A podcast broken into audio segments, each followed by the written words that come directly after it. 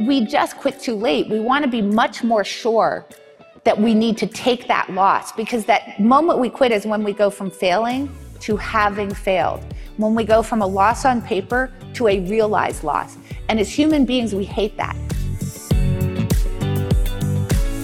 I'm Chris Hill, and that's Annie Duke. Once upon a time, she was one of the best professional poker players in the world. She gave it up a decade ago and is now a decision strategist with a venture capital firm and an author. Her latest book is Quit The Power of Knowing When to Walk Away. At our Fool Fest investing conference last week, Morgan Housel talked with Annie Duke in front of a live audience about the differences between being stubborn and being patient, why we often quit too late, and how pre-mortems can improve your investing. Morgan kicked things off by asking Annie how she got the idea for her new book. The origin story is basically I, I wrote my last book, which was How to Decide, and um, released it into a presidential election. Not the best decision. And um, uh, but there was a about a maybe a page, a half a page on quitting and why having optionality, the option to be able to walk away from something, is so valuable when you're making decisions under uncertainty. So when we make decisions, for most of them, we know very little in comparison to all there is to be known. And obviously, there's just the influence of luck on the outcome.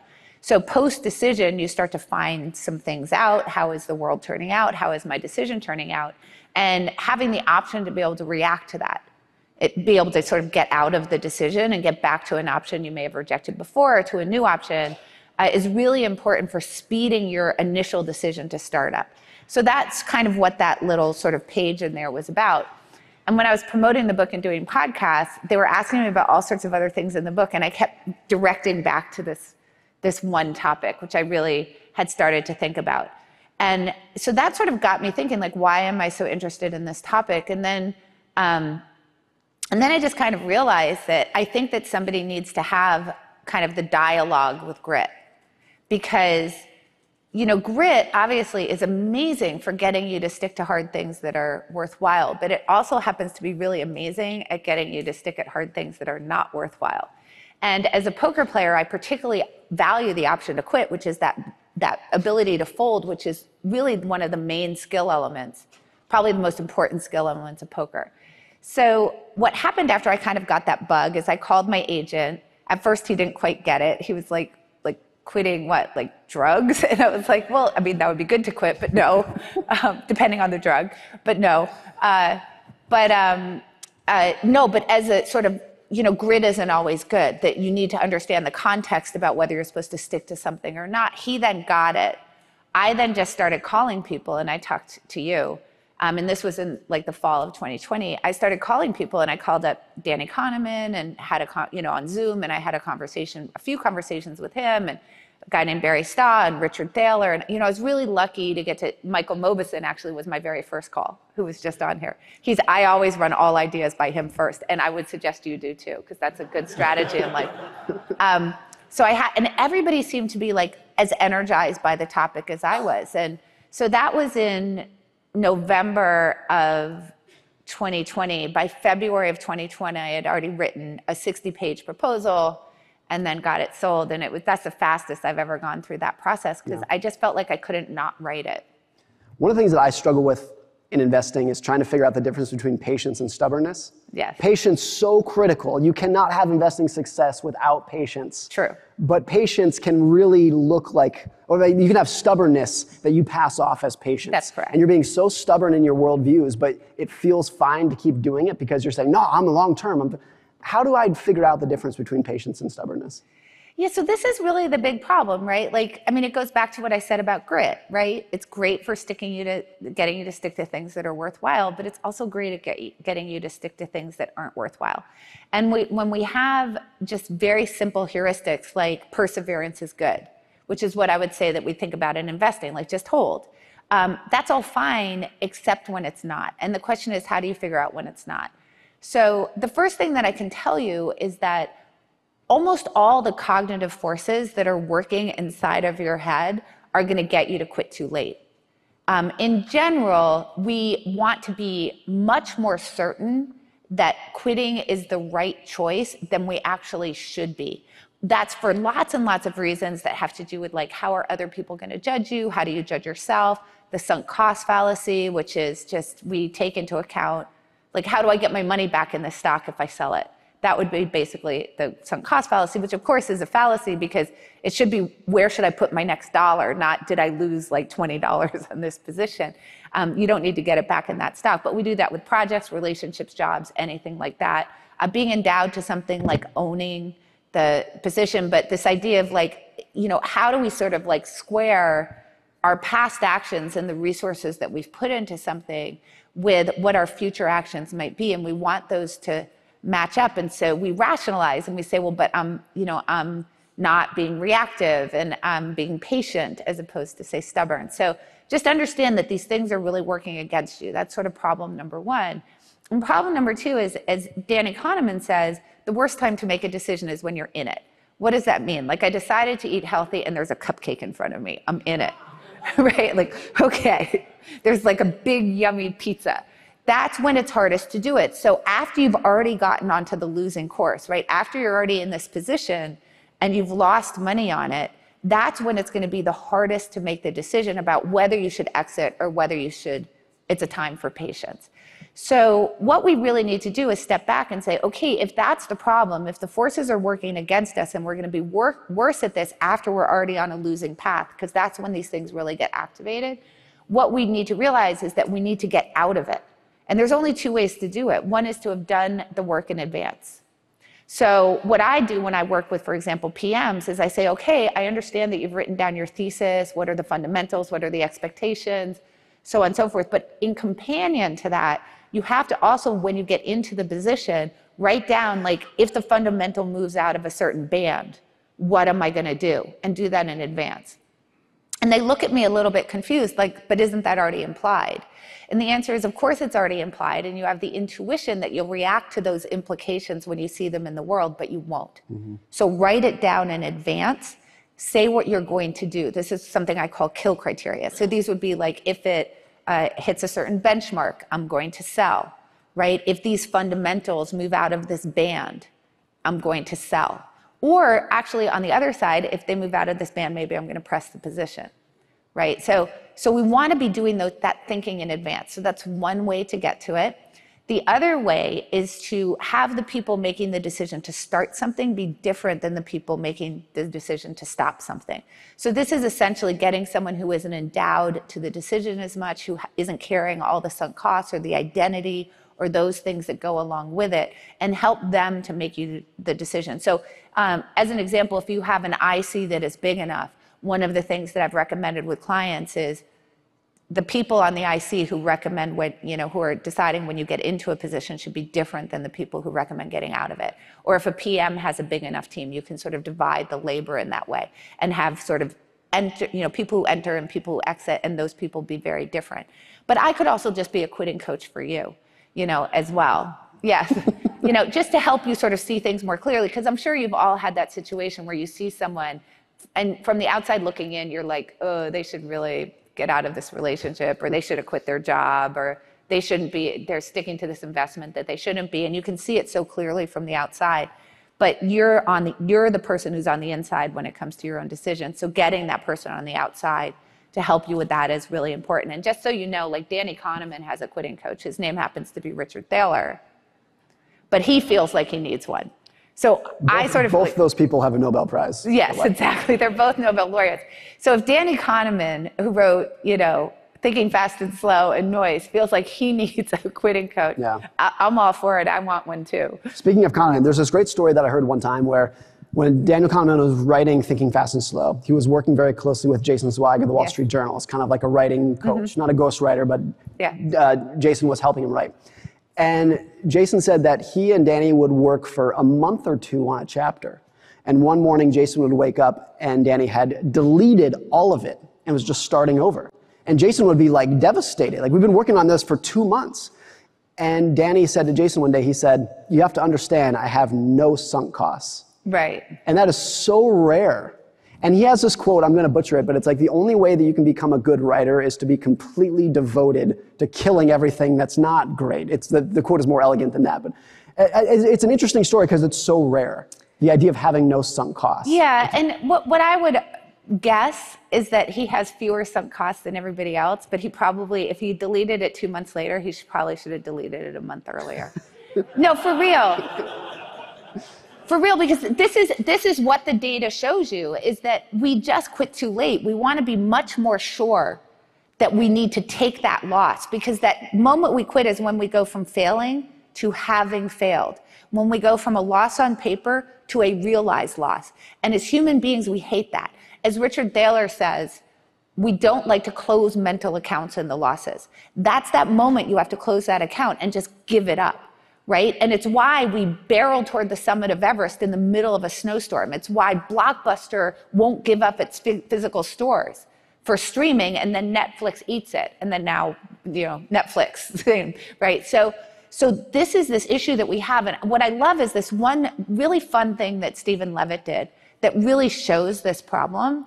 Um, so he just had people like, okay, you, are thinking about, a, a, do you want to quit your job? Do you want to quit your relationship? Do you want to move to a new town? These kind of big life decisions. Should, you were just, should I stay or should I go? Right? And he puts up a website. He says, we're going to flip a virtual coin for you.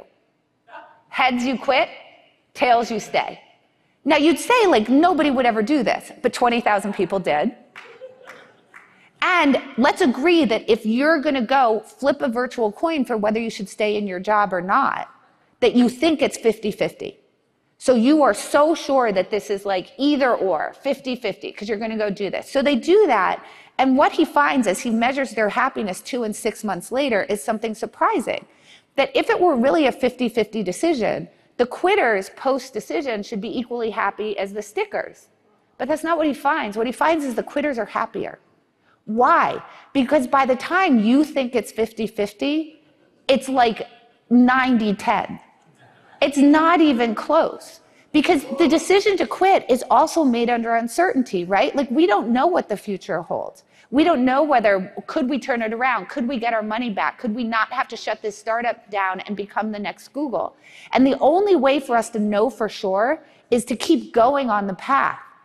So what happens is by the time we get to, okay, I'm ready to quit, it's not really a decision anymore because you're already at the bottom of the crevasse. Like, obviously, I shouldn't have continued, right? You're already at the point where you can't make the chapter work after two months. And so now you're throwing it out.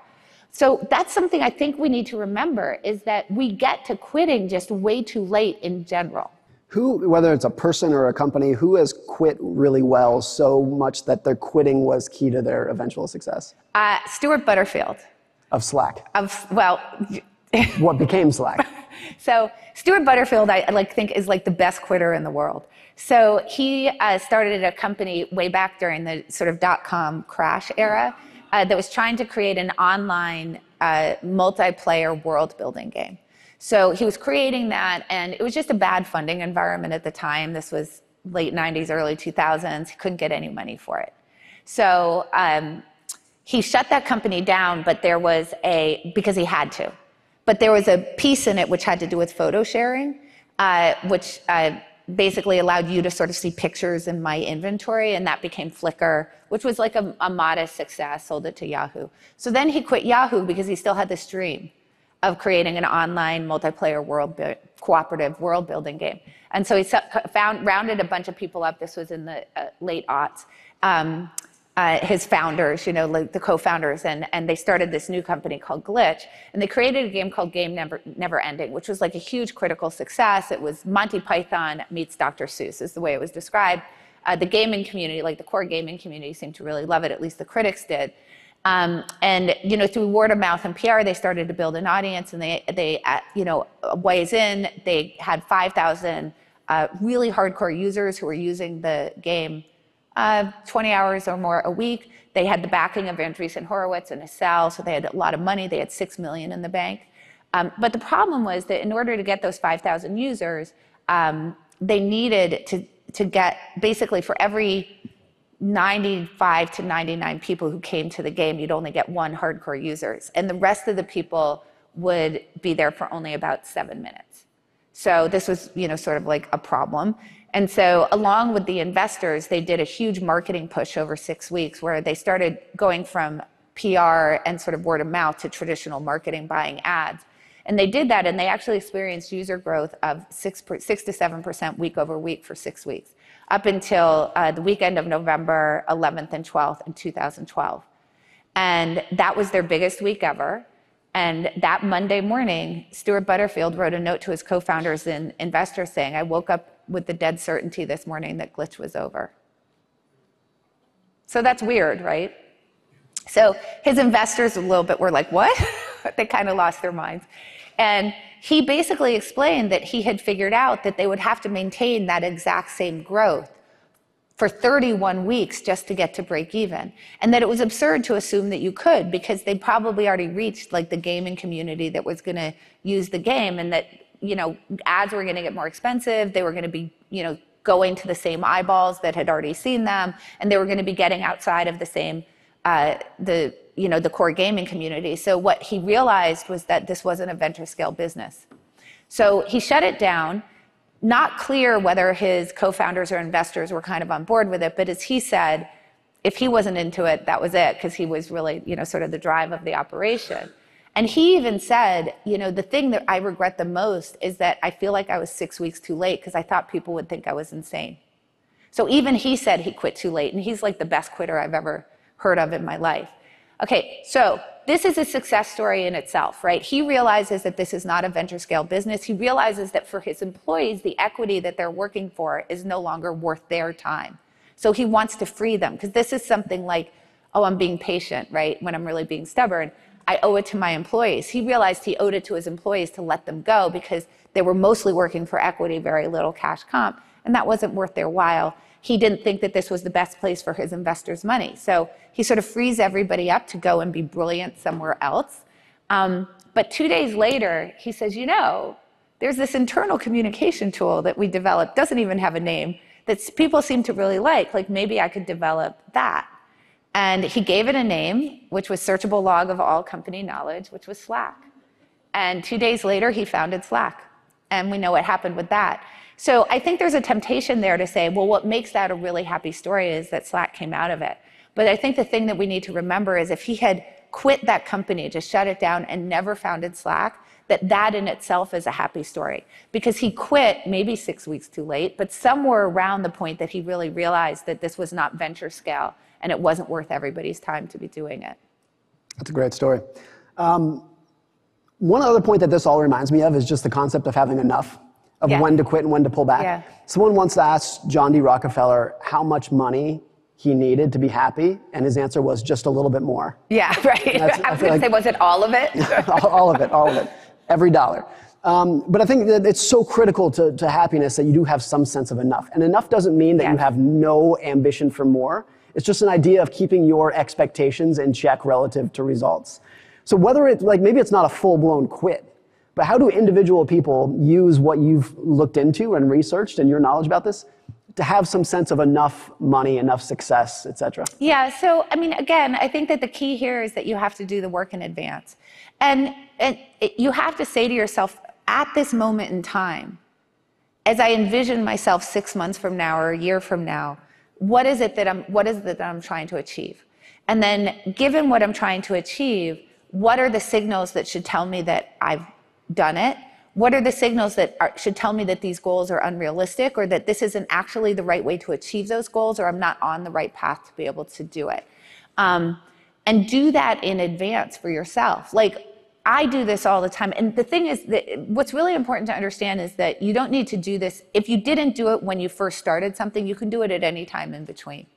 Right? So this is something I, I coach in, employers on all the time when they're saying, oh, there's this employee and I think I should let them go, which, which I happen to know is the moment they should let them go. Um, but usually they're not ready for that. so what I say to them is, how long do you think is reasonable for this employee to turn it around? And we sort of figure out what that is. It's usually somewhere around a month to two months uh, with feedback, obviously. And I say, okay, let's actually see what are the things that they, you know, what are the key performance indicators? What are the benchmarks they m- might hit? You tell me what the criteria are that would tell you that they that they've actually turned it around. Um, sit down and actually work that with the employee so they're in on it, right? And then you can have the conversation. What what what's interesting in that situation is the employee usually quits. Um, Well, because I think they just realize that I can't actually achieve this. Like at some point, it does get them to realize it's not the right fit for them, which is better for them. Yeah. Because they get to go find a better fit for them. Um, but you can do that with yourself as well. And so that's what I say. Like, don't try to figure out it in the moment, right? When you start to have those questions, sit down. And I think people should do this, you know, twice a year and say, what am I trying to achieve? What does the next six months look for me? What are going to be the signs that I should exit? What are going to be the signs that I should consider exit? What are going to be the signs that I need to go gather more information about what is right for me? Because in the end, what we don't want to do is end up continuing, you know, when we ought not to. We don't want to become, this is one of the things that I think to myself now all the time. I don't want to be Siobhan O'Keefe, who started experiencing pain in 2019 in the London Marathon on mile three. And on mile eight, she snapped her fibula, broke her leg. I know, right? Yeah, she finished it. Yeah. So that you think that's bizarre, right? There were four other people in that race who broke something and kept going.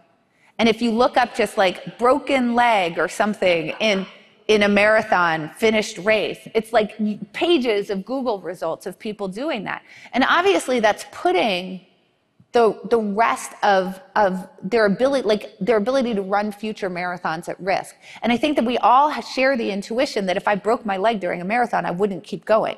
But what I realized from Siobhan O'Keefe is yes, I would, because it's one more mile. It's your question about just a little bit more. I'll just go a little bit more and not sort of being able to see past being in it. Because John Rockefeller was asked that when he was in it. That's the issue. Because if I'm in it, I want a little more. You have to step back from it and say, what could happen in this marathon that would make me quit? And write down breaking my leg. And then tell your friends who are rooting you on, if I break my leg, tell me to stop.